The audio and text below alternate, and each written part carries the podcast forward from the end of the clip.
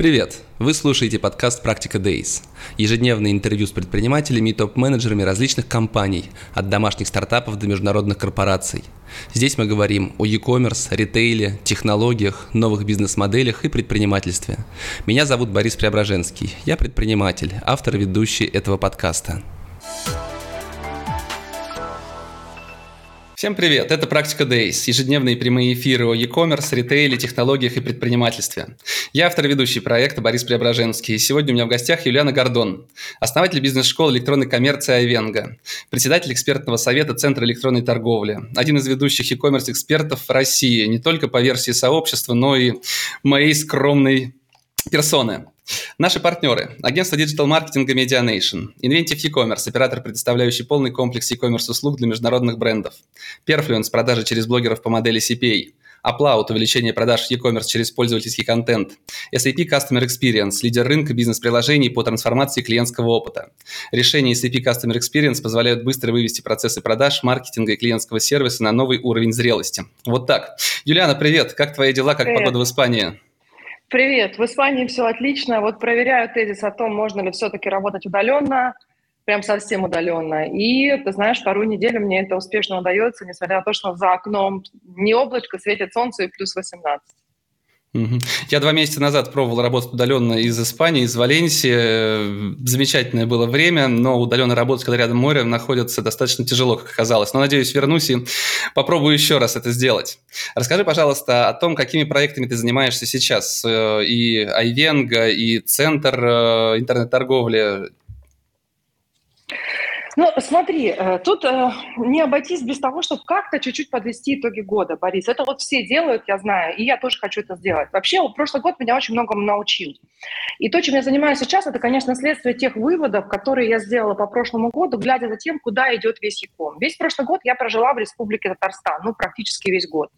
А, там я возглавила Центр электронной торговли Республики Татарстан. Это абсолютно уникальное, ну, действительно уникально, что оно одно пока такое в России. А, центр, который поставил своей задачей целью под эгидой аппарата президента выводить предпринимателей совершенно бесплатно в онлайн и учить их торговать онлайн. Ну, прежде всего на маркетплейсах, потому что Озон Валберис в Татарстане открыли там свои склады, есть инфраструктура. В общем, за, получается, год пять раз увеличилось количество предпринимателей, которые вышли на маркетплейсы с 3 тысяч до 15 тысяч, что для Татарстана, но в пять раз, а оборот в деньгах вырос в 8 раз. И, соответственно, я сама проехала больше 5 тысяч километров по Татарстану, и через мои руки прошло больше 5 тысяч предпринимателей. То есть я с ними разговаривала, я с ними общалась, я их обучала, я слышала то, что называется «глаз народа».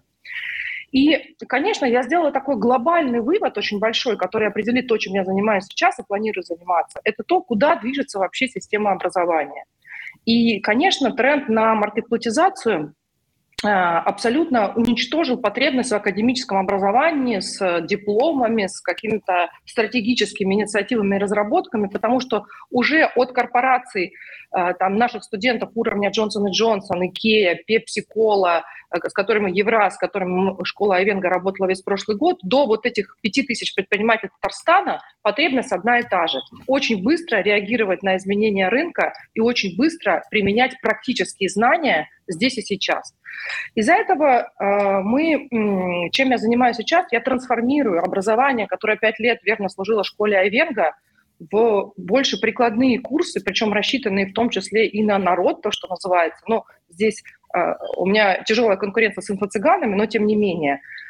Э, и в том числе и для корпоративного обучения, которое мы продолжаем в школе, именно для того, чтобы полностью переориентировать все на практические скиллы, которые рано или поздно упираются, Борис, как хотим или не хотим, в маркетплейсе.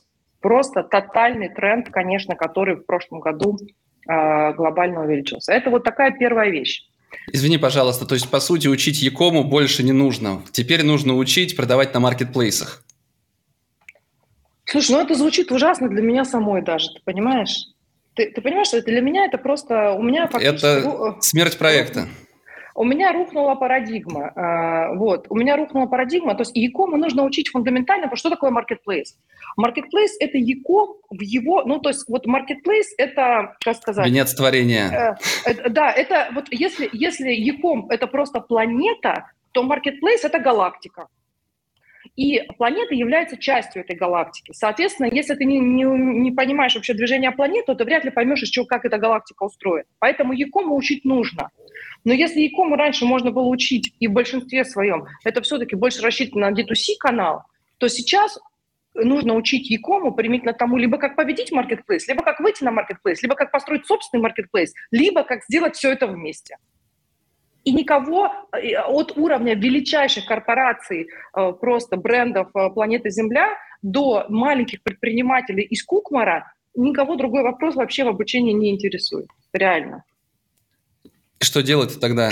Трансформировать Айвенга в школу э, маркетплейсов? Это фактически а... из каждого утюга сейчас звучит. Научим торговать на маркетплейсах, выбрать Это успешную по... нишу. Да. Смотри, ну здесь история какая? А, а, система школа как школа больше не летит. Почему? Потому что необходимо действительно холдинг, уже холдинговая модель, которой мы сейчас идем, а, должен быть у преподавателей и вообще у тех, кто учит, свой собственный, постоянный, ежедневный опыт работы и в живом Якоме, и на маркетплейсах. Меня очень много из школы Авенга спасает то, что все преподаватели, работая с предпринимателями в Татарстане, руками были по самые локти, там по самую голову погружены в их бизнесы, там ковыряли, смотрели на аналитику. У нас больше двух тысяч кейсов студентов за год. И это нас как бы спасает, потому что мы живой языком чувствуем через студентов. Но в целом я не верю больше в чистую систему образования, теоретическую, когда преподаватели, которые преподают академические знания и не имеют собственного опыта в Якоме. Из-за этого школа Айвенга будет трансформирована в бизнес-модель. Мы, с одной стороны, открыли IT-компанию, и мы сами запускаем маркетплейсы. И у нас сейчас в работе два очень крупных рыночных ритейлера, чьи имена я не могу называть, но тем не менее Ленув, наша вторая компания, как софт является той самой, которая сама строит маркетплейсы и чувствует, как все это работает. С другой стороны, а, тебе скажу об этом первому, никто пока об этом не знает. В этом году мы запустим свой собственный маркетплейс B2B а, по а, продаже, по заказу и продаже private label.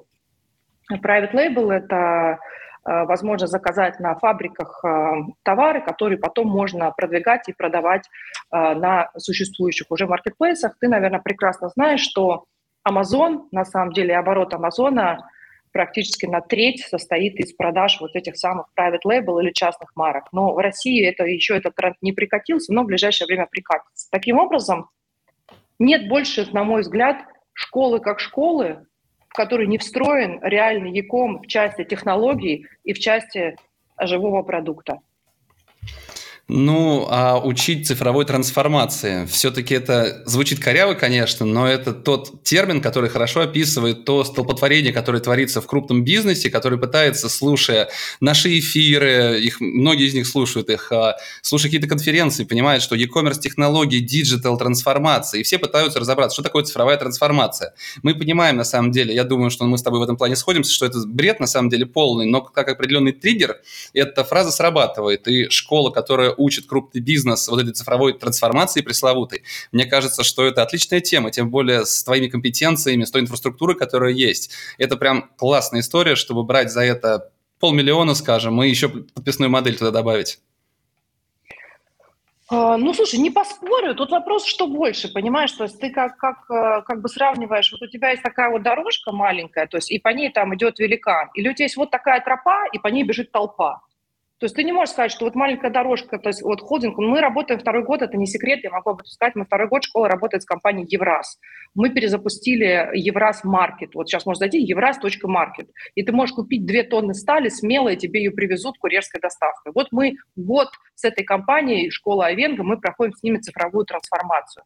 Да, да, вот, вот реальность. Но все равно, если посмотреть на весь рынок потребности в таких вещах, то а, либо эти компании уже осознали, и они набрали штат сотрудников, то есть золотых голов Якома, то есть таких, как вот нашего уровня, к себе в штат, чтобы эту цифровую трансформацию делать. То есть они уже не идут за этим на аутсорс, вот ключевой тренд.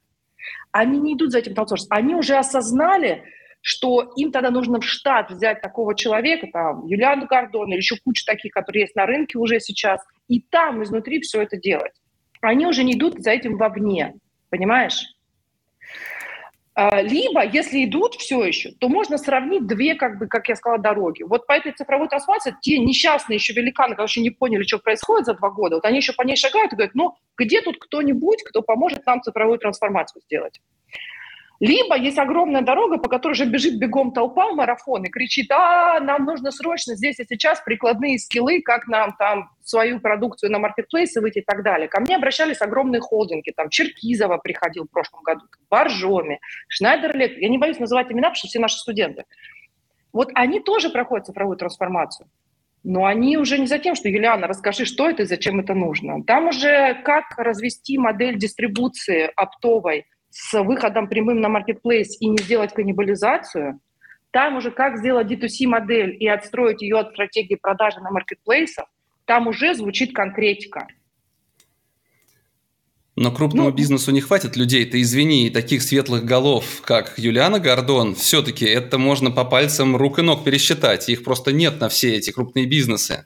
И это факт, абсолютно точно, потому что они постоянно задают вопросы, а посоветуйте, Борис, кого взять на работу, а людей нету. Да. Взять маркетолога, диджитал-маркетолога из большого бизнеса, который, возможно, это сделает, да, но это не вариант, они не в полной мере понимают. Мы с тобой в прошлом эфире еще в сентябре, если не ошибаюсь, 2020 года говорили о том, что а, лучший путь в яком директора, в руководителя – это из логистики, да? Ну так вот, этим людям им необходим опыт в IT, в логистике, в диджитал-маркетинге, в Якоме, везде, а их очень мало. Поэтому понятно, что все пытаются найти, понятно, что Евраз и же с ними, они могут дать там условные там миллион, полтора-два зарплаты, наверное, тем людям, которые будут этим заниматься in-house, и они соберут сливки, грубо говоря, да, со всего рынка, забрав а, талантливых людей сильных, но все равно ресурса такого нет на рынке. Но это отдельная, наверное, тема для такой дискуссии. Слушай, ну, я, ну, отдельная тема, но ты хороший вопрос поднял. Вот поэтому, Борис, сейчас э, процветают так называемые советы директоров, наблюдательные советы. Когда, например, меня вот в прошлом году звали штук 10 компаний посадить совет директоров, и еще такие же, как я, эксперты, которые проходят цифровую трансформацию. Это тоже, кстати, тема. То есть, когда у тебя есть платформа, ты можешь там себе как в корзину накидать людей, которые ты можешь посадить к себе в совет директоров, внешних директоров. Вот эта тема, кстати, которая э, будет еще, еще сейчас, вот продажи этих голов, так сказать, для того, чтобы они помогали цифровой трансформации. Ну, мы перед эфиром говорили как раз о том проекте «Практика эксперт», который я делаю. Это будет облачный совет директоров, это будет как раз такой консультационный совет, вот. advisory board будет в рамках него. Вот куда трансформируется настоящее бизнес-образование, я тебе могу сказать, что я с тобой буду делить теперь кусок пирога, потому что этим топ-менеджерам их учи, уже учить их не нужно, их нужно экспертно сопровождать. И им гораздо выгоднее посадить пяток таких, как мы с тобой, на совет директоров, чем идти там учиться в школу Авенга, хотя, конечно же, они идут, и, конечно же, это не должно сейчас выглядеть, что я сейчас там в эфире свой собственный бизнес убиваю. Ну, я больше предпочитаю лопатами заниматься в этом плане, поэтому я-то не пойду. Но я знаю людей, которые действительно могли бы помочь многим бизнесам. А мы начинали прошлый эфир, как я сказал уже в, в августе или в сентябре, не помню, 2020 года, с того, что я попросил тебя дать определение e-commerce. Что такое e-commerce? Ты сказала очень умно. Я так понимаю, что сейчас это, твое представление немного изменилось. Давай сейчас, Юлиана, что такое e-commerce сегодня? Борис, ну таким вопросом надо готовить. Извини, а... пожалуйста, я не планировал это задавать, просто ты сама подвела к тому, что нельзя не спросить. E-commerce – это H2O.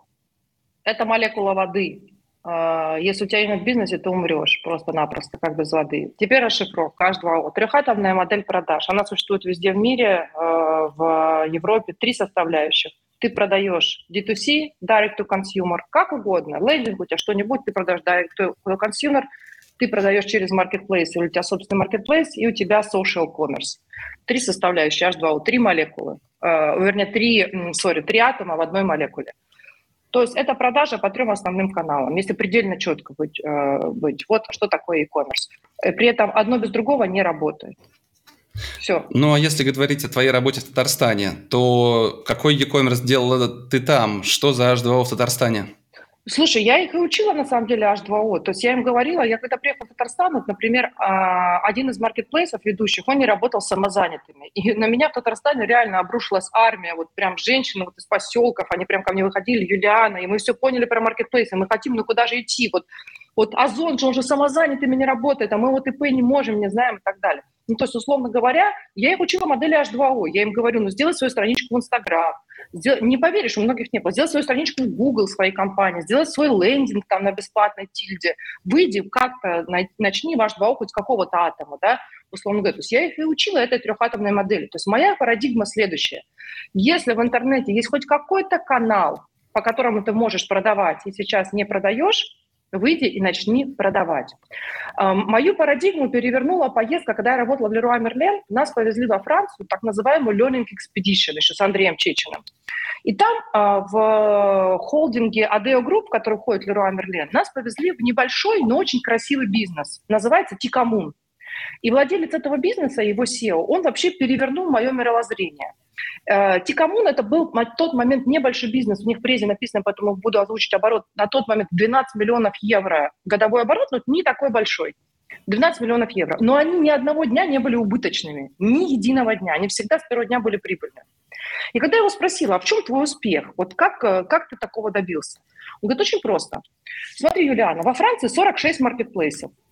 Я тогда первый раз узнала, что такое вообще настоящий маркетплейс. У меня были такие глаза, потому что я знала там три маркетплейса. Он говорит, 46, нишевые включая. Так вот, моя концепция следующая. Если есть на моем рынке хоть один онлайн-канал, который я должен попробовать продавать свой продукт, я попробую.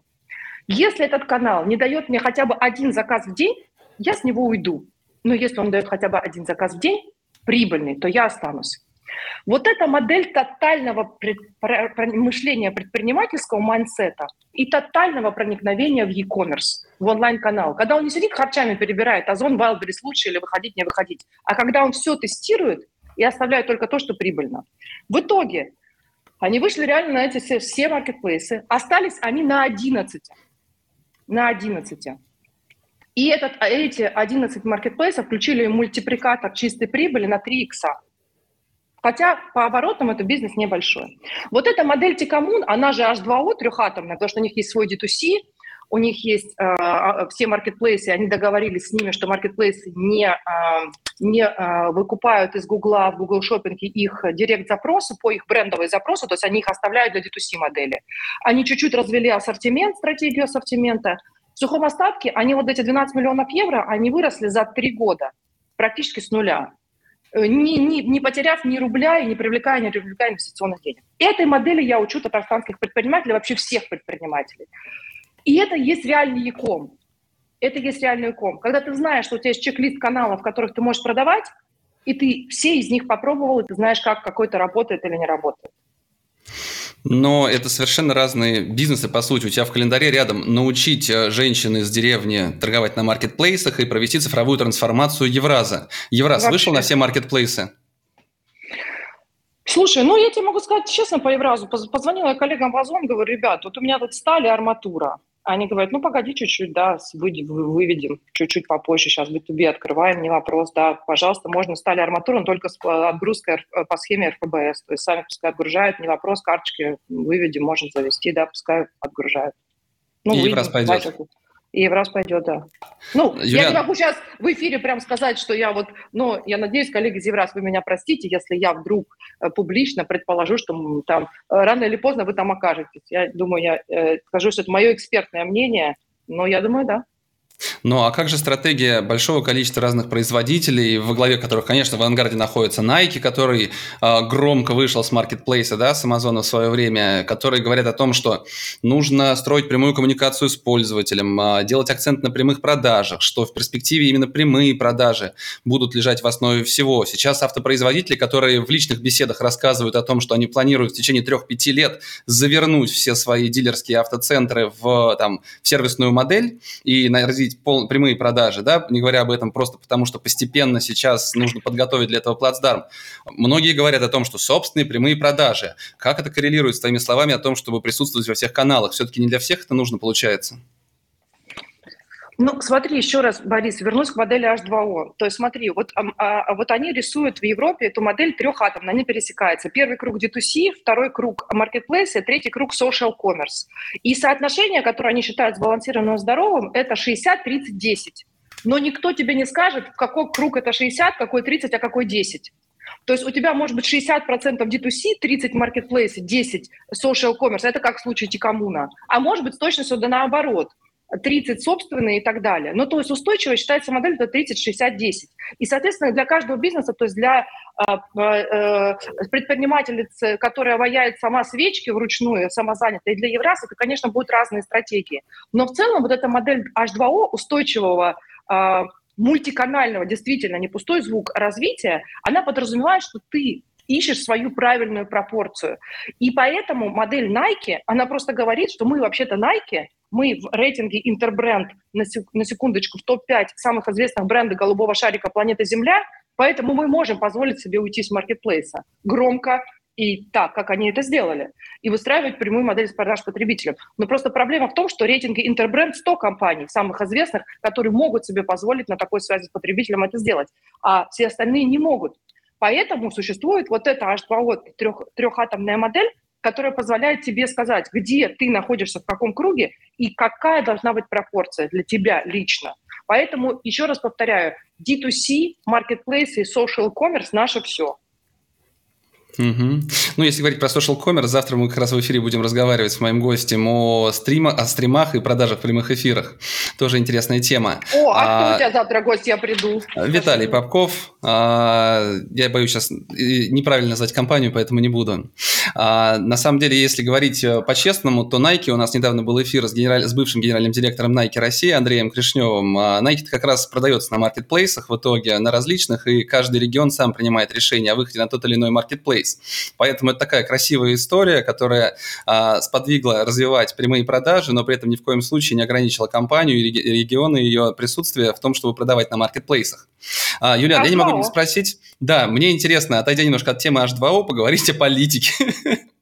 Даже не о политике, на самом деле в а, период э, как раз э, всеобщей изоляции, самоизоляции, вот то, что было, а, регионы 3 или 4, включая я даже не буду сейчас перечислять, звонили мне и говорили, Борис, а вот как нам у нас там построить э, какие-то склады, вот нам развивать e-commerce, все. Я честно сказал, что я там могу теоретизировать, но я ни черта не понимаю в этом. Э, пустую болтовню не хочу разводить. И поэтому мне интересно, все-таки Татарстан, они круче всех развились в этом плане, они пригласили тебя. Зачем им это было нужно? Вот все-таки какие цели, мотивы были у руководства республики для этого? Слушай, Борис, я сейчас впервые буду говорить о Татарстане вообще у тебя и о своей работе там. Я тебе так могу сказать. Я вообще, э, ну это правда, я до работы с аппаратом президента Республики Татарстан вообще была крайне невысокого мнения о наших правящих кругах. И этого особо не скрывала. Всегда держалась далеко от политики и всегда предпочла вообще дел никаких с государством не иметь. И честно считала их всех бюрократами, коррупционерами и открыто говорил это все в лицо, потому что мне, в принципе, терять нечего. Я попала в Татарстан совершенно случайно, то, что называется «попробовать». И когда я познакомилась там с аппаратом президента, с тем, что они реально делают для предпринимателей, как они это делают, а, увидела, как они подтягивают, а, ну, как бы, яком, как они все это там строят, как они пашут реально – и что там слова с делом не то, что не расходятся, а сказали вот столько, а сделали вот столько. Я реально такого не встречала. То есть у меня просто перевернулась моя парадигма, я сказала, да, окей, Юлиана, ну, как бы, наверное, как бы government, government рознь, как говорят, давай попробуем. И я тебе могу сказать, что у меня изменилось полностью отношение о том, что могут действительно политические деятели, если их цель действительно трансформировать вверенную им отрасль, на что они способны. То есть как бизнес может работать с властью в синергетическом эффекте, а и какой может быть бомбический результат от этого, если интересы совпадают. И вот мой кейс Татарстана, мы школы, все-таки 4 тысячи человек, это я, получается, за один год плюс 50% студентов получила для школы э, а за все пять лет ее существования. Э, и в Татарстане какие результаты мы достигли. Это все пример, я считаю, может быть уникальный. У меня такого вообще не было, не слышала. Коллаборации власти, э, бизнеса и инфраструктурных игроков, представителей инфраструктуры, для которых реально создаются все условия, только чтобы они заходили, инвестировали, работали и зарабатывали э, в этом регионе. Вот Татарстану просто браво и низкий поклон. Они красавчики. А ты говоришь о трансформации. А что и во что хотели трансформировать?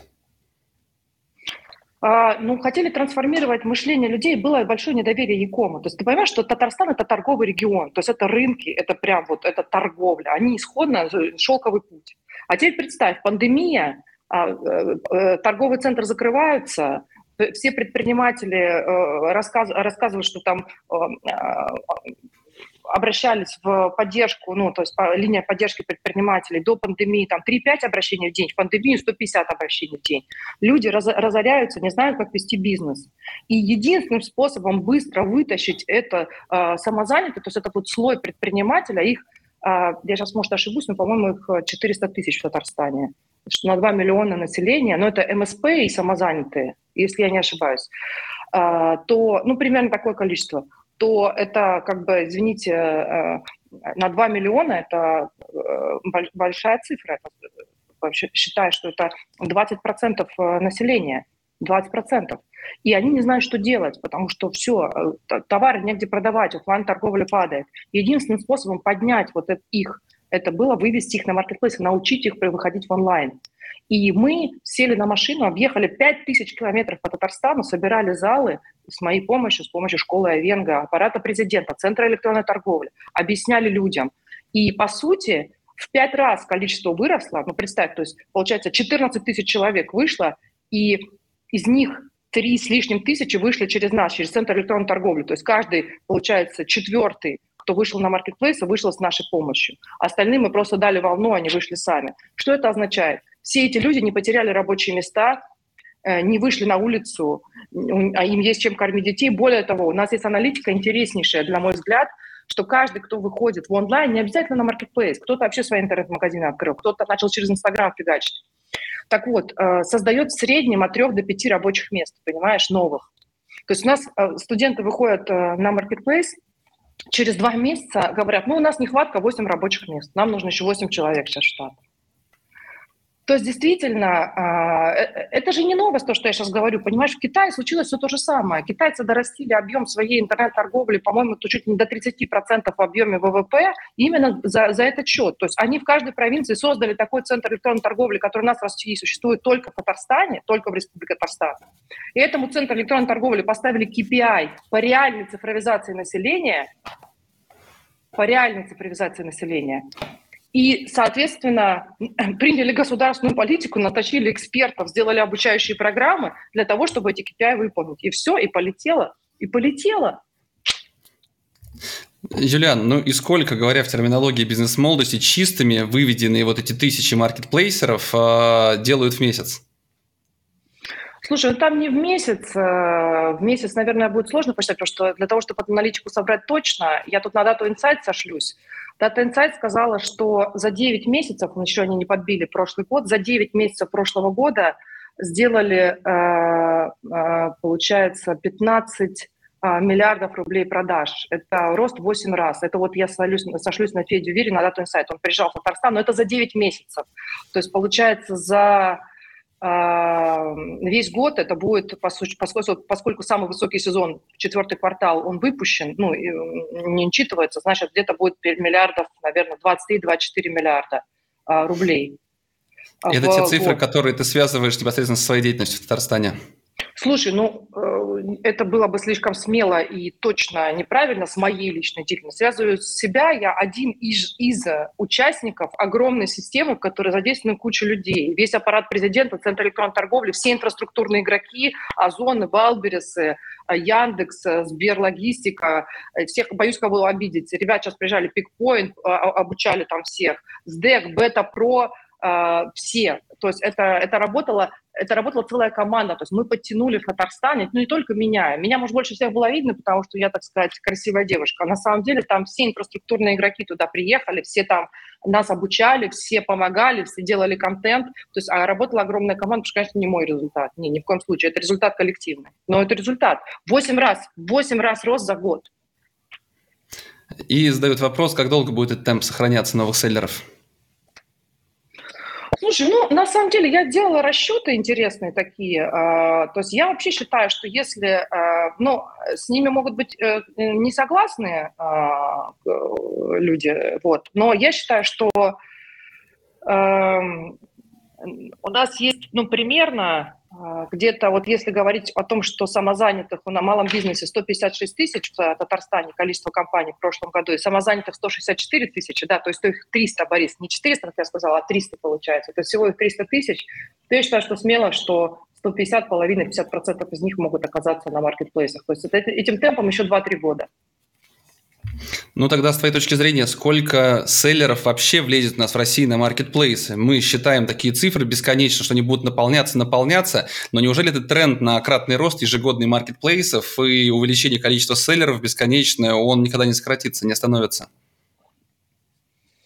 Слушай, ну я по Америке, по Китаю просто смотрю, моя, моя экспертная оценка складывается. У нас сейчас э, там отрапортовали, получается, вместе, если всех собрать, в том числе нишевый маркетплейс, там и Озон, и Wildberries, и eBay, и KazanExpress, и все остальное, там получится что-то в районе 700 тысяч.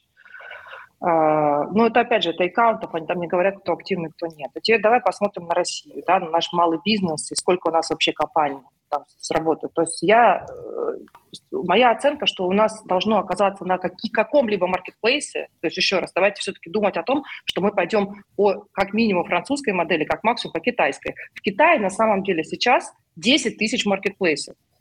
10 тысяч. Я вчера с китаистом разговаривала, специально готовилась к эфиру. Во Франции 50. То есть я думаю, что на всех маркетплейсах, включая нишевые, то есть типа специфический маркетплейс зерна, маркетплейс рыбы, маркетплейс мои студенты открыли в набережных Челнах, медицинского оборудования, в котором продаются медицинские кресла вообще, понимаешь? Вот такие маркетплейсы. Вот если их считать, то моя оценка, что может оказаться около 5 миллионов разных селлеров, разной степени, разных компаний. А, то есть у нас сейчас получается 10% только от того, что, что может быть. 5-6 миллионов я оцениваю. Хорошо, а как ты оцениваешь потенциальное количество маркетплейсов в России? И вообще, давай, что, что такое маркетплейс тогда? Слушай, ну там можно по-разному называть. Смотри, маркетплейс отличается вот э, от торговой площадки. Вот Авито для меня торговая площадка. eBay тоже для меня, честно говоря, торговая площадка, не совсем маркетплейс, ну честно. Маркетплейс это все-таки э, такой же посредник, то есть торговая площадка, но у которой есть еще и инфраструктура электронной коммерции, то есть который еще э, содержит в своей инфраструктуре платежи, а, там, маркетинг помогает там, тебе делать аналитику, логистику, безусловно, customer service и IT-технологии, то есть которые дают тебе фактически альтернативу всему тому, как если бы у тебя был собственный интернет-магазин. Вот. Но только, единственное, в конкурентной среде. Но с точки зрения инфраструктуры Якома, он тебе все это дает и говорит, вот, на, у меня все это есть, пользуйся. То есть он тебе дает в аренду за комиссию все то, что тебе пришлось бы создавать самому. Поэтому я считаю, Marketplace – это торговая площадка, обладающая инфраструктурой электронной коммерции, которая нас дает в аренду за комиссионное вознаграждение. И с, с точки зрения вот этой инфраструктуры, то есть когда у тебя есть и платежная система, и ты страхуешь сделки, и ты делаешь клиентский сервис, и ты несешь ответственность, и ты контролируешь продавцов, и ты вот это все делаешь, мы пойдем по китайской модели. То есть у нас реально будет несколько тысяч маркетплейсов, нишевых, может быть, маленьких, с которых выживут и будет так называемая большая сотня. Ну, послушай, Борис, вот серьезно, за пять лет в школе Айвенга студенты родили 11 маркетплейсов, и все живы, и никто не закрылся. 11 нишевых маркетплейсов. Ты их даже не знаешь, но они существуют и работают. Угу. Ну, теперь модно каждый интернет-магазин сказать, что вот я marketplace, вот, пожалуйста, поставщики мне присылайте прайс-листы, я marketplace. На самом деле очень много таких историй слышал, поэтому твое определение, оно действительно будет полезно, наверное, для того, чтобы фильтровать. Вопросы задают, если количество селлеров будет так дальше расти, то в какой-то момент будут ли маркетплейсы повышать стоимость а, доставки, комиссии и так далее. Но мне кажется очевидно, что по мере тому, как конкуренция становится между маркетплейсами меньше, и чем больше людей-то идет, логично повышать. Исходя из финансовых финансовых показателей конкретного маркетплейса. Поэтому тут э, на примере того же такси, Яндекс Еды, если будет какая-то монополия возникать вдруг, почему бы и нет? Что ты думаешь по этому поводу? Вы знаете, я думаю, что строить все эти прогнозы – дело неблагодарное и э, для эксперта немножечко не экспертное. Объясню почему.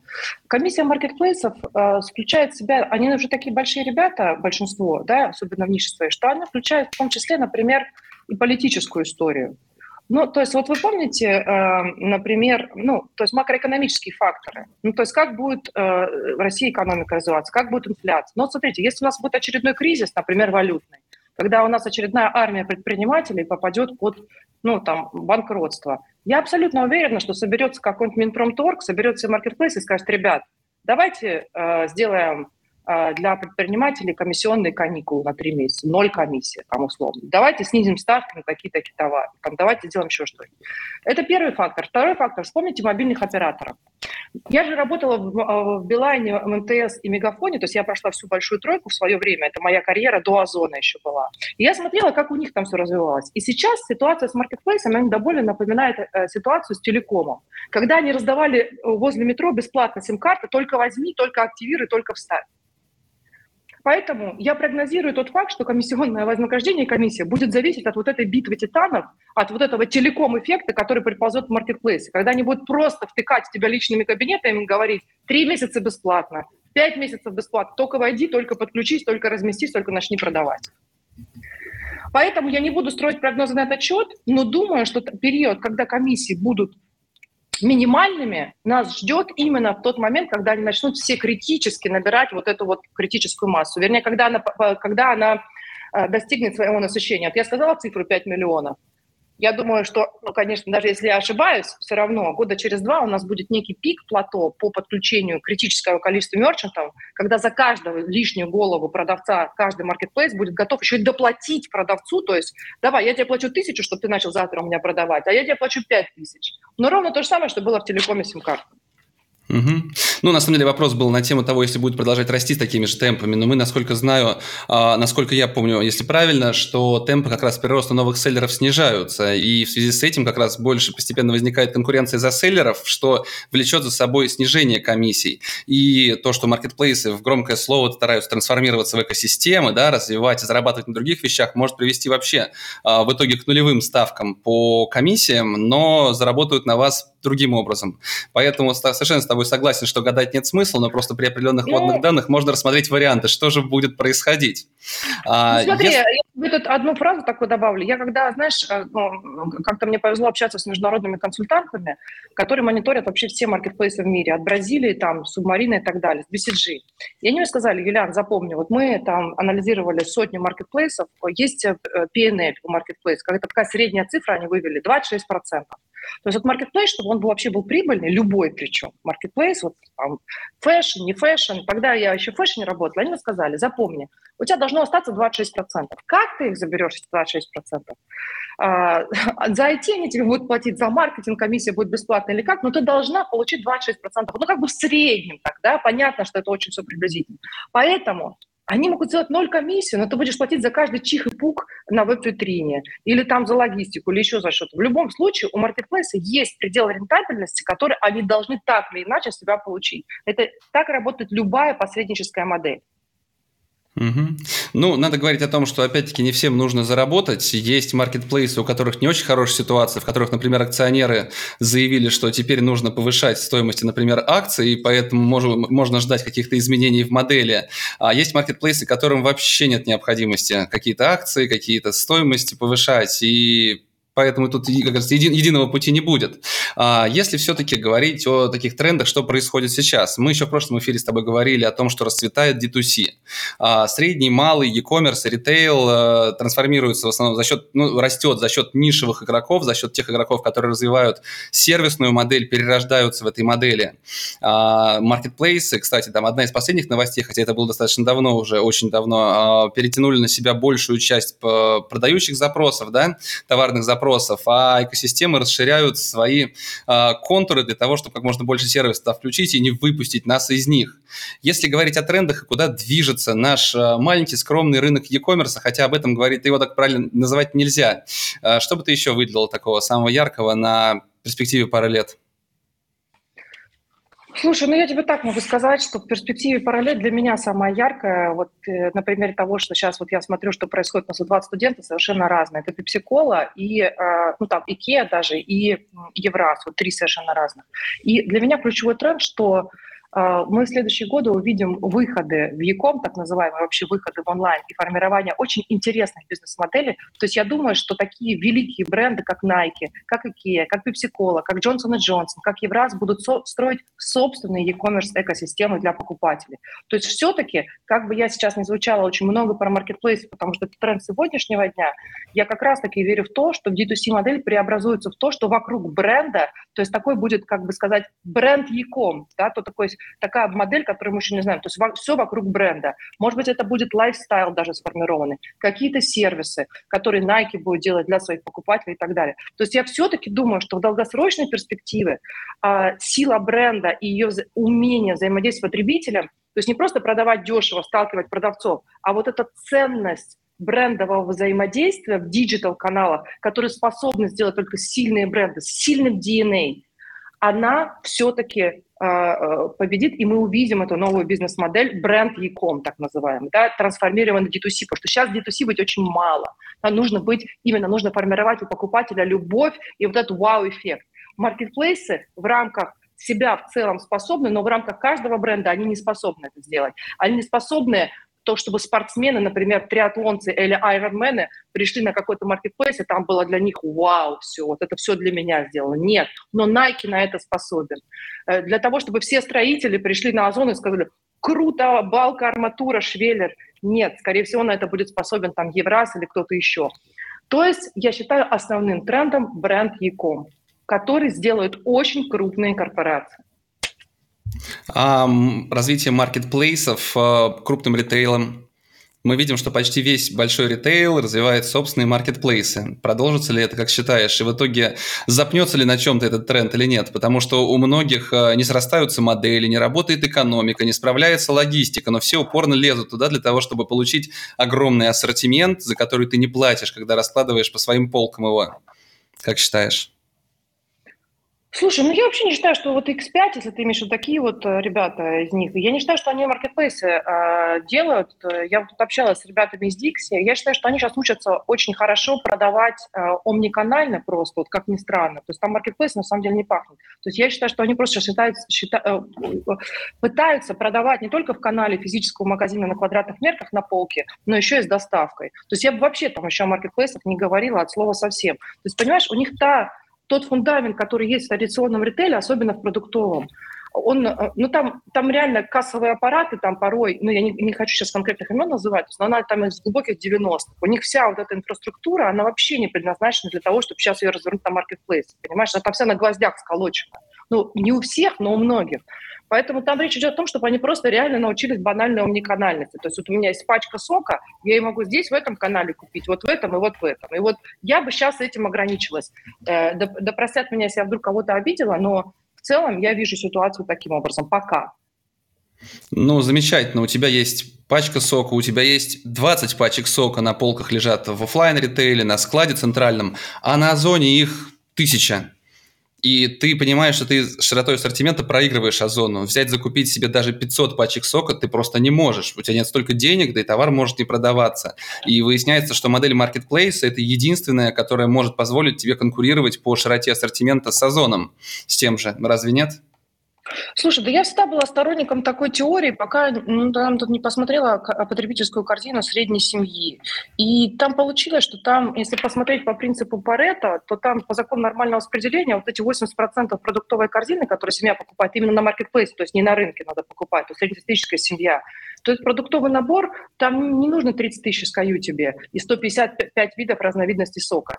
Там категорийная матрица, ну, достаточно, в принципе, простая. То есть если ты хочешь, в принципе, быть прибыльным, потому что все равно по принципу 80-20. У тебя 80% всего покупательского спроса лежит 20%, ну 30, окей, там сдвинуты немножко ассортиментной матрицы. То есть нужно 5 разновидностей сока, а не 25. Ну, по факту, по потребительской корзине. То есть, конечно, ты можешь иметь бесконечную полку, что ты можешь там супернатуральный, ну, по АБЦ принципу, да, то есть начиная от сока за 1 рубль и заканчивая соком за 1000 рублей.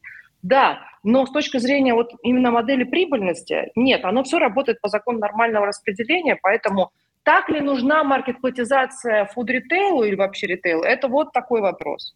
Вот прям огромный но тумбочку именно такого цвета и вот с крыльями вот здесь вот найти достаточно тяжело в рамках ограниченного ассортимента. Поэтому. Ну. мне кажется, все-таки есть категории, где это нужно. Плюс люди очень любят выбирать. Мы любим выбирать. Я когда покупал последнюю машину, тоже посмотрел Ferrari, Lamborghini, Альфа Ромео, я все посмотрел и купил себе Nissan. Понимаешь, нам нужен выбор. Да, ну, по, ну, да, ну поэтому, э, слушай, ну, конечно, я, я делала маркетплейс Леруа Мерлен по этой причине. То есть Леруа посчитал, что есть э, бюджет на ремонт, и его ассортимент Леруа покрывает в этом бюджете, по-моему, 40%. А 60% бюджета на ремонт забирают конкурент, потому что у Леруа нет такого ассортимента. Поэтому он решил поднацелиться в маркетплейс. Хофф подумал то же самое. Естественно, понятное дело, что они становятся маркетплейсами. Я просто говорю о том, что это можно, ну, как и детский мир сейчас, в общем-то, тоже этим занялся, э, ровно так же. То есть смотри, Возвращаясь к тому, что я сказала, к моей мысли, что по моему разумению в России появится в ближайшие годы там 50-100 нишевых маркетплейсов именно вот по этой потребности. Я просто лишь говорила о том, что не нужно какой-то, ну там сумасшедший сет, то есть не надо биться с озоном. Ну, то есть ты можешь свою, ты можешь стать специалистом категории, своей нишевой категории, своей целевой аудитории, но это не, речь не идет прямо о каком-то сумасшедшем бесконечном расширении. Но хотя здесь тоже, тут понимаешь, что без аналитика очень сложно рассуждать, вот как я сейчас это делаю в вакууме, да, тут надо, конечно, все-таки на конкретику заземлиться. Но в целом, еще раз говорю, будет какой-то баланс между тем, что покупатель хочет выбор и развитием нишевых маркетплейсов, и тем, что кому-то еще рано идти в маркетплейс, ему бы научиться просто банально доставлять свой товар с полки до соседнего дома. Они это не умеют нормально делать. Я вот о чем говорю. Ну, просто когда Юлиана рассказывает о том, что столько маркетплейсов и нишевых, и в школе делают маркетплейсы, очень сложно бить себя по рукам. Я знаю руководителям большого, руководителей большого ритейла, которые просто, а почему бы нам не сделать маркетплейс? И а, шарашенные e-commerce директора бегают, и а как нам сделать маркетплейс-то вообще? И пытаются что-то придумать. Это действительно очень занятная история.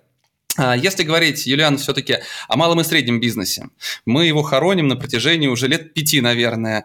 Понимаешь, что не подохнет. Большое количество магазинов продолжают работать, причем работают достаточно успешно.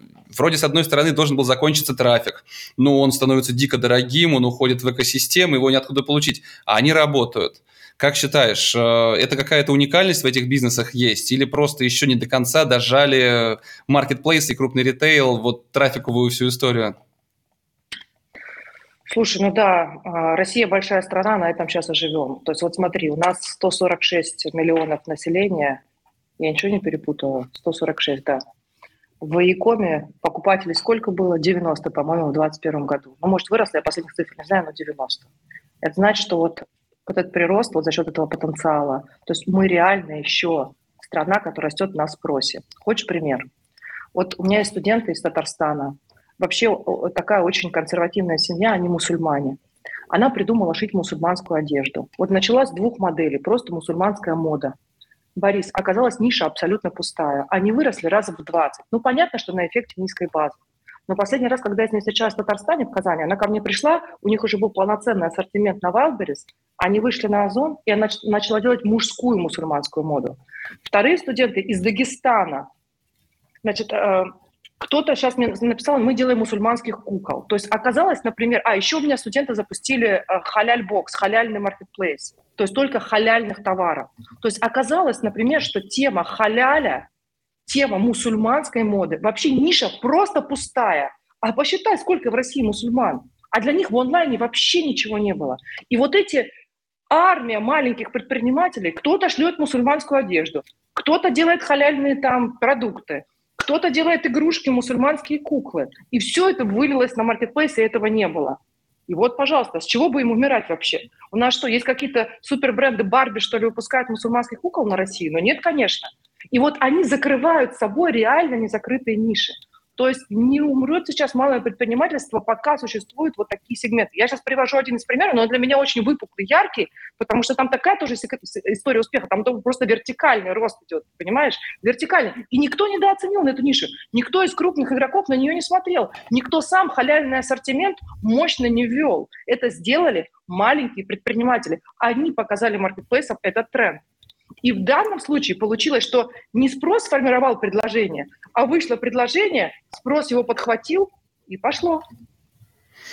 Ну, то есть, ну, это произошло все на... Ой, произошло все на базе маркетплейса непосредственно, правильно? Не только, они по D2C шли, они сделали и маркетплейс сразу, и начали одновременно свои товары раскручивать в Инстаграм, и запустили прямую рекламу сразу с заземлением на, на странице маркетплейса, а сейчас уже и свой маленький магазин тоже сделали, просто чтобы коллекции показывать. Угу. Ну, то есть сейчас, по сути, все-таки ты видишь э, логичное развитие для почти любого бизнеса на маркетплейсах, и никак иначе. H2O. Но, повторю, только тройная модель. Я вижу развитие по тройной модели. Ты строишь свой D2C, просто он может быть в модели, у тебя может быть его 10%, а может быть 30%. Social commerce и маркетплейсы по триотичной модели, потому что иначе ты сильно рискуешь. Маркетплейс завтра можете заблокировать, отключить, выкинуть. Может прийти конкурент, тебя может, могут скопировать, может все что угодно произойти. Единственная живучая модель – это модель диверсификации, это модель трехканальных продаж в e D2C, маркетплейсы и э, social commerce. С H2O понятно, но в одну из составную частей маркетплейсы ты считаешь, любому бизнесу, значит, нужно пойти. Правильно я понял тебя? И попробовать себя там. Да, правильно понял. А, третья составляющая часть этой модели H2O была social commerce. А, можешь рассказать, что ты для себя видишь, каким ты видишь для себя social commerce, потому что на самом деле очень многие по-разному представляют. Кто-то подозревает, что надо продавать в своем аккаунте в социальных сетях, кто-то о том, что стримить надо, кто-то о том, что нужно на большом ритейле в стримингах участвовать. Что такое для тебя social commerce? Слушай, ты знаешь, вот я редко, когда боюсь признаться, э, вообще в чем, в чем я не эксперт. Я вообще люблю э, говорить, что я эксперт в Якоме. И вот сейчас понимаю, что в social commerce я вообще, я смотрю, что происходит, и я просто вау. Но, но я не эксперт сейчас в этом. Почему? На рынке у нас в России очень мало аналитики. Из-за того, что все социальные сети все-таки американские компании, у нас нет собственной, ну, помимо ВК, в которой бы мы получали аналитику о реальных транзакциях. То есть есть какая-то аналитика. Я не могу сказать сейчас тебе, во что это выльется, но я понимаю, что это огромный большой тренд в мире. Ну, во-первых, мы можем посмотреть, что происходит в Китае. Это хороший маркет. То есть стриминг, когда стримеры делают по биллиону долларов за один день продаж по GMV на 11 11 вот, когда стримеры самые богатые люди Китая сейчас становятся – когда WeChat становится замкнутой экосистемой, когда э, Facebook объявляет, что это э, мета-вселенная, теперь там будут внутри развиваться интернет-магазины, и они могут забрать и хотят забрать весь трафик у Гугла, у Яндекса, когда я знаю тысячи там предпринимателей, которые говорят мне, что, Юлиана, мы продаем через Инстаграм, и это нам хватает жизни на семью, но никто не может этого посчитать, потому что там нет ни счетчиков, ничего. Я могу тебе сказать, что это big thing совершенно точно. А, что это все вместе, но я не могу сейчас прогнозировать точно совершенно, во что это у нас в России выльется. Наверное, ты позовешь каких-то людей, которые больше понимают в этом, вообще в SMM. Я просто чувствую и знаю, что там надо быть, там надо все пробовать. А, вот. И тут еще интересная история. Я тут побывала в Узбекистане. Борис, ты себе не представляешь. Значит, у них есть один маркетплейс, ZoodMall. А дальше я разговариваю с предпринимателями, разговариваю с логистическими компаниями. А я говорю, сколько у вас заказов в день? Ну, там, у номер один логистической компании. Они говорят, слушай, ну, три тысячи. А, я говорю, слушайте, ну, а через что они приходят? И он мне открывает Телеграм, а там вот просто канал колбаса, там э, женское пальто. Значит, у них сотни телеграм-каналов, сотни, в которых выкладывается ассортимент, люди переводят деньги, у них там внутренняя платежная система, и потом это все отвозится в службу доставки доставляется. То есть в Узбекистане формально Якома нет, там как ноль Якома, а по сути у них реально 3000 заказов в день через Телеграм. Но никто не может это посчитать. Это, конечно, очень интересно. Интересная модель. На самом деле, если потом... Ну, я тебя напомню, попрошу. Э, контакты, может быть, этого маркетплейса или хотя бы название надо будет поискать, пригласить тоже на эфир. К слову сказать, в феврале у меня будет Каспия KZ. Поговорим да, об их модели тоже. как раз. Да, да. А, все-таки ты сейчас сказала о фактически разных моделях. Модель э, азиатская, китайская и американская, да, Амазона. А, какая будет в России, как ты считаешь, лучше все-таки развиваться? Потому что мы находимся где-то посередине, и непонятно. Мы вроде сейчас идем по американской модели, но тот же стриминг сейчас у нас активно а, развивается, по сути, всеми маркетплейсами. И какой формат будет у нас, как считаешь? Слушай, ну сильно зависит. Вообще, я не знаю планов наших двух, нашей большой тройки, как я ее называю. Если они запустят а-ля social commerce внутри себя, то есть серьезными стримами, с серьезными всеми, то, конечно, social commerce перетечет плавно внутрь наших маркетплейсов. Почему? Еще раз повторяю, просто потому что по сути дела, а, а, а, сеть, соцсети, у которых наибольшая пенетрация в России, они не резиденты России с нашей как бы, ситуацией. У нас там полного чекаута, я думаю, в ближайшие годы не предвидится. Вот в чем проблема. Э, когда мы сможем туда строить, там, не знаю, кошелек Сбербанка или Яндекса и оплатить там вот внутри Инстаграма. Я себе такой ситуации не представляю, понимаешь, поэтому вот, то есть у нас должен появиться свой Вичат какой-то, понимаешь. Я возлагаю большие надежды на Телеграм, но Телеграм тоже, мы знаем, как бы не совсем российская компания. То есть вот я не могу тебе ответить на, на этот вопрос, потому что у нас реально в этом экономическом, вот в этом e-commerce тренде очень много политики, ее слишком много. И куда повернется, неизвестно. Если завтра опять будут какие-то санкции, кого-то заблокируют или еще что-то, то мы как бы из этого вот ситуации не будем так в этом крутиться. Поэтому я возлагаю надежду на что? Что либо Али принесет сюда а какой-то аналог Вичата, который там засадит e-commerce, либо Озон с Валбересом запустят что-то подобное, либо все-таки ВК разродится чем-то подобным. Вот на это все надежды, потому что э, на Инстаграм, Фейсбук и на все остальные я больших как бы надежд не возлагаю. Отсюда мой тебе ответ. Не могу тебе сказать, Борис. Думаю, что очень сильно будет зависеть от того, как в следующем, в следующий год-полтора сформируется политическая обстановка. Действительно, мы от нее сильно зависим. Яком в России очень сильно зависит от мировой политики. Мы куда тут не крути. Именно social.com. Ну, ты сказала большая тройка. Это Али Вайлберес и Озон, да? Да. А, как ты думаешь, в следующем году, через год, э, изменится ли вот это, понимаешь, большая тройка, это такое расплывчатое понятие, потому что там идет такая перетрубация, кто-то растет, кто-то не очень. А, как считаешь, кто четвертый, пятый будет и как все-таки она изменится? Слушай, ну вот опять же на примере мобильных операторов, вот когда Теле2 вышел. Нас когда учили в мобильных операторах, мы в Мегафоне работали, ну мы вот третьи, плохо быть третьим. А нас тогда большие консультанты говорили, ребята, откройте учебники по экономике. На любых рынках, э, в любой отрасли существует так называемая олигополистическая модель, олигополия. Это когда 80% рынка делят от 3 до 5 игроков. То есть вот больше пяти никто не знал. То есть нажать большая тройка, большая пятерка. Дальше уже как бы это рынок свободной конкуренции фрагментирован. Поэтому я думаю, что есть шансы еще у двух крупных игроков, вот по модели телекома или по модели тому, как в учебниках написано, но это олигополистическая модель. То есть все равно 80%, то есть там все равно 80% занимают 3-5, а потом 20% вот такой длинный хвост, long tail, в который у тебя может быть как в Китае, хоть тысяча маркетплейсов. В Китае реально, я вчера спросила, вот официальная цифра, 30 провинций, в каждой провинции по 50 миллионов, каждой провинции локально около 300 маркетплейсов. То есть реально всего 10 тысяч маркетплейсов. Ну, и все живы. Но ты их не знаешь. И у нас будет примерно то же самое. Ну, просто, может, конечно, у нас не полтора миллиарда, а сообразно населению. Но все равно вот эти 80% возьмут 3-5 игроков. Я не думаю, что эта большая тройка сохранится в таком виде. Точно не думаю. Я думаю, там еще место двоим точно. Ну, тут много всего зависит от того, кто купит вот этот маркетплейс, да. как будет с этим. Ну, и знаешь, мне недавно думал о том же, э, тот же Яндекс, в конце концов, если товарные запросы уже ушли на маркетплейсы, если Яндексу хватило силы воли в свое время Яндекс Маркет перевести все-таки, да, с модели торговой площадки, успешной торговой площадки, э, прайс-агрегатора, на ту модель, которая была менее выгодна, но открывала другие перспективы, потому что прайс-агрегатора их просто не оставалось. То же самое и у поиска.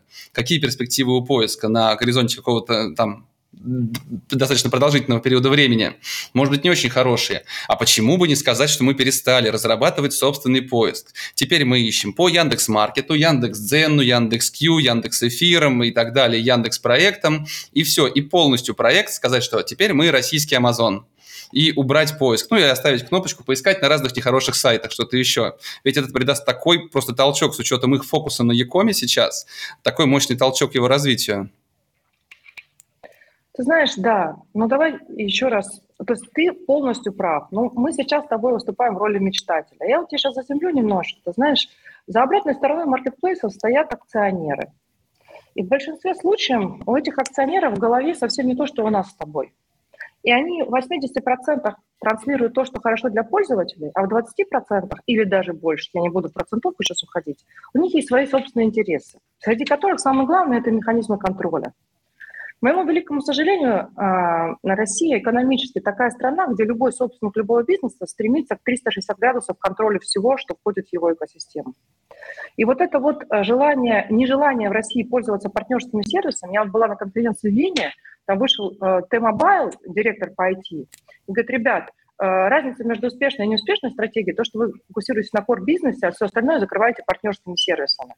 Так вот, это вообще не российская история. Ну, в меньшей степени, потому что у нас все стремятся сделать in-house просто для того, чтобы все контролировать к всему иметь руку, везде принимать свои собственные решения. Я сейчас, может, говорю непопулярные вещи, но зато правдивые с точки зрения большого управления большими бизнесом и большими деньгами, прежде всего. Поэтому я думаю, что пока это не наша модель, у нас у акционеров глобально другое мышление. Серверная должна стоять вот здесь за моей спиной, я должна знать то, что там происходит. Ну так, глобально. Я могу ошибаться, но это мое экспертное мнение. Угу. Я в свое время так жесткие диски э, хранил дома, на которые снимал дампы всех систем, если накроются хостеры и дублирующие хостеры, чтобы дома была копия сайтов, один, всего, всего, всего. Умница, умница, О, молодец. А завтра Google заблокирует, а Google уже блокировали. Я сейчас вынуждена была с хранилища Google перейти на другое, простите меня, не буду говорить какое. Почему? Ну, потому что было Google трясло, то есть лежал и так далее. И любой акционер, а теперь представь, что у тебя этот жесткий диск с этими данными или с чем-то стоит просто миллиарды долларов. Ну, и какие партнерские сервисы. Ну, то есть у нас есть эта парадигма, у нас используют. Не говорю, что это вообще нет. Но я говорю, что это не common sense, это не тренд, это не часть экономики. Вот это partnership, вот это я здесь фокусируюсь, это мой фокус бизнес, core бизнес, а вот это все я закрываю партнерским сервисом. Вот, вот понимаешь, все, вот система персональных рекомендаций. У нас их три лучших на рынке. Ребята специализируются годы только на этом. Нет, все ритейлеры говорят, мы будем писать собственную биг дату, собственные персональные рекомендации. Зачем? Возьмите партнерский. Нет, мы не хотим партнерские. Это наши данные, мы их никому не отдадим. Мы на них будем сидеть, как царь Кощей на златом чахне. Ни черта не умеем с ними ничего сделать, монетизировать не умеем, но дата наша. Ну отдайте в общее хранилище, пусть на них научатся. Давайте это будет общим... Ну, ты понимаешь, у нас нет такой культуры. У нас все все будут писать сами. Artificial Intelligence мы пишем сами, нейронные сетки пишем сами, Machine Learning пишем сами. Не умеем, не знаем, но пишем. Сервер под столом и поехали.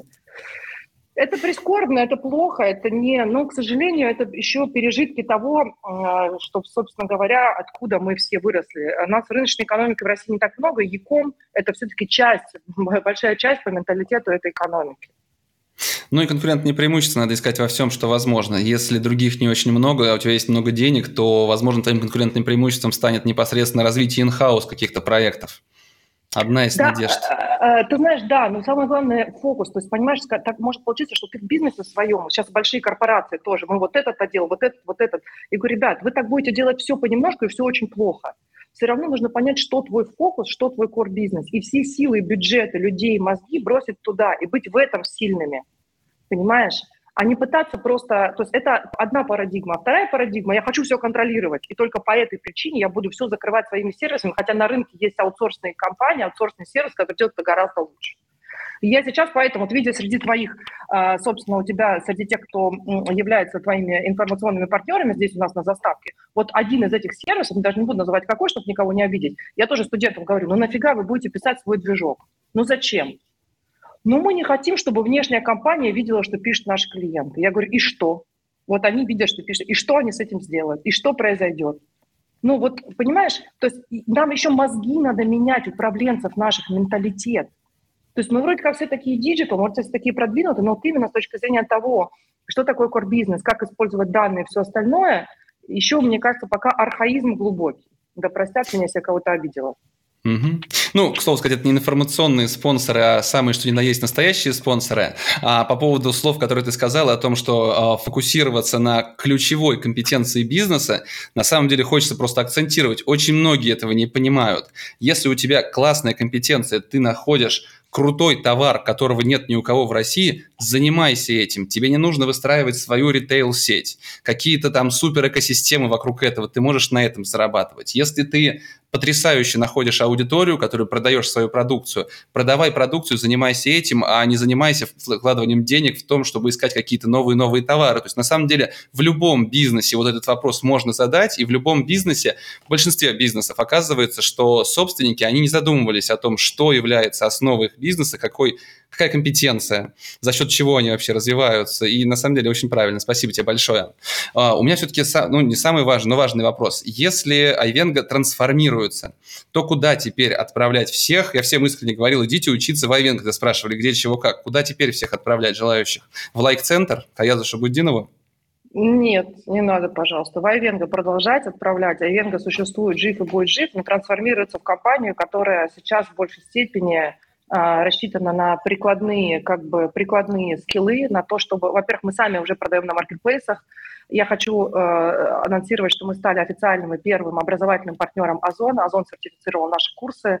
Э, для меня это большая, как Озон моя альма-матер, ты знаешь, для меня это большая, э, большая, так сказать, радость, большая победа. А, вот, поэтому мы теперь официальный образовательный партнер Озон, и пока единственный их образовательный партнер, прошу заметить.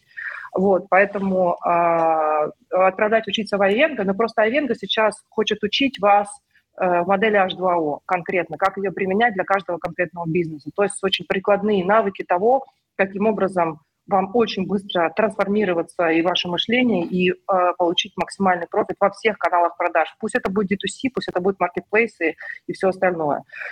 При этом, как я и сказала, у нас в ближайшее самое время появится собственный маркетплейс, на котором мы тоже будем учить. У меня вся была мечта сделать для студентов тренажер, чтобы они прям сами учились. Мы сделали сейчас Ленув, и у нас первый курс сейчас выпускался, они прям в живом маркетплейсе, в нашей живой системе, там карточки тыкали, там их прям дали им демо-стенд, и они там прям все это делали. Поэтому мы трансформируемся в школу, скорее, знаешь, мы раньше были, как сказать, такое здание научное все, а мы сейчас прям фабрика. Ты заходишь и все пробуешь руками. Да, у нас есть личный кабинет на Озон, где мы продаем наш товар. Мы туда прям пускаем студентов, и они там прям руками начинают все это делать, прям на наших карточках, аналитику смотрят. То есть вот просто все на живом Якоме. Поэтому школа Айвенга остается, но она остается максимально живым Якомом с максимальной рукой на пульсе на всех каналах, про которые мы сейчас с тобой поговорили. Поэтому буду рада, если будете приходить учиться. Угу. Юлиан, спасибо большое за то, что зашла в эфир. Я тебе желаю, чтобы в этом году все трансформировалось только в ту сторону, в которую действительно это хотелось бы. И я думаю, что расширить твой образовательный проект из Татарстана было бы круто на всю страну. Ну а почему бы и нет? Еще больше селлеров, еще больше маркетплейсов, еще больше малого бизнеса и в конце концов населения занятого, зарабатывающего деньги в наше время. Это действительно дорогого стоит. Ты делаешь замечательное дело, и спасибо тебе большое за это.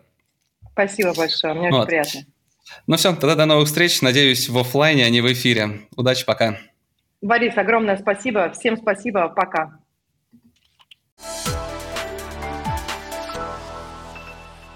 Спасибо, что дослушали этот выпуск до конца. Ставьте оценки, пишите комментарии, отмечайте нас в соцсетях. Так вы поможете новым слушателям узнать о подкасте. Более подробная информация о проекте и расписании эфиров на сайте практикадеис.ру.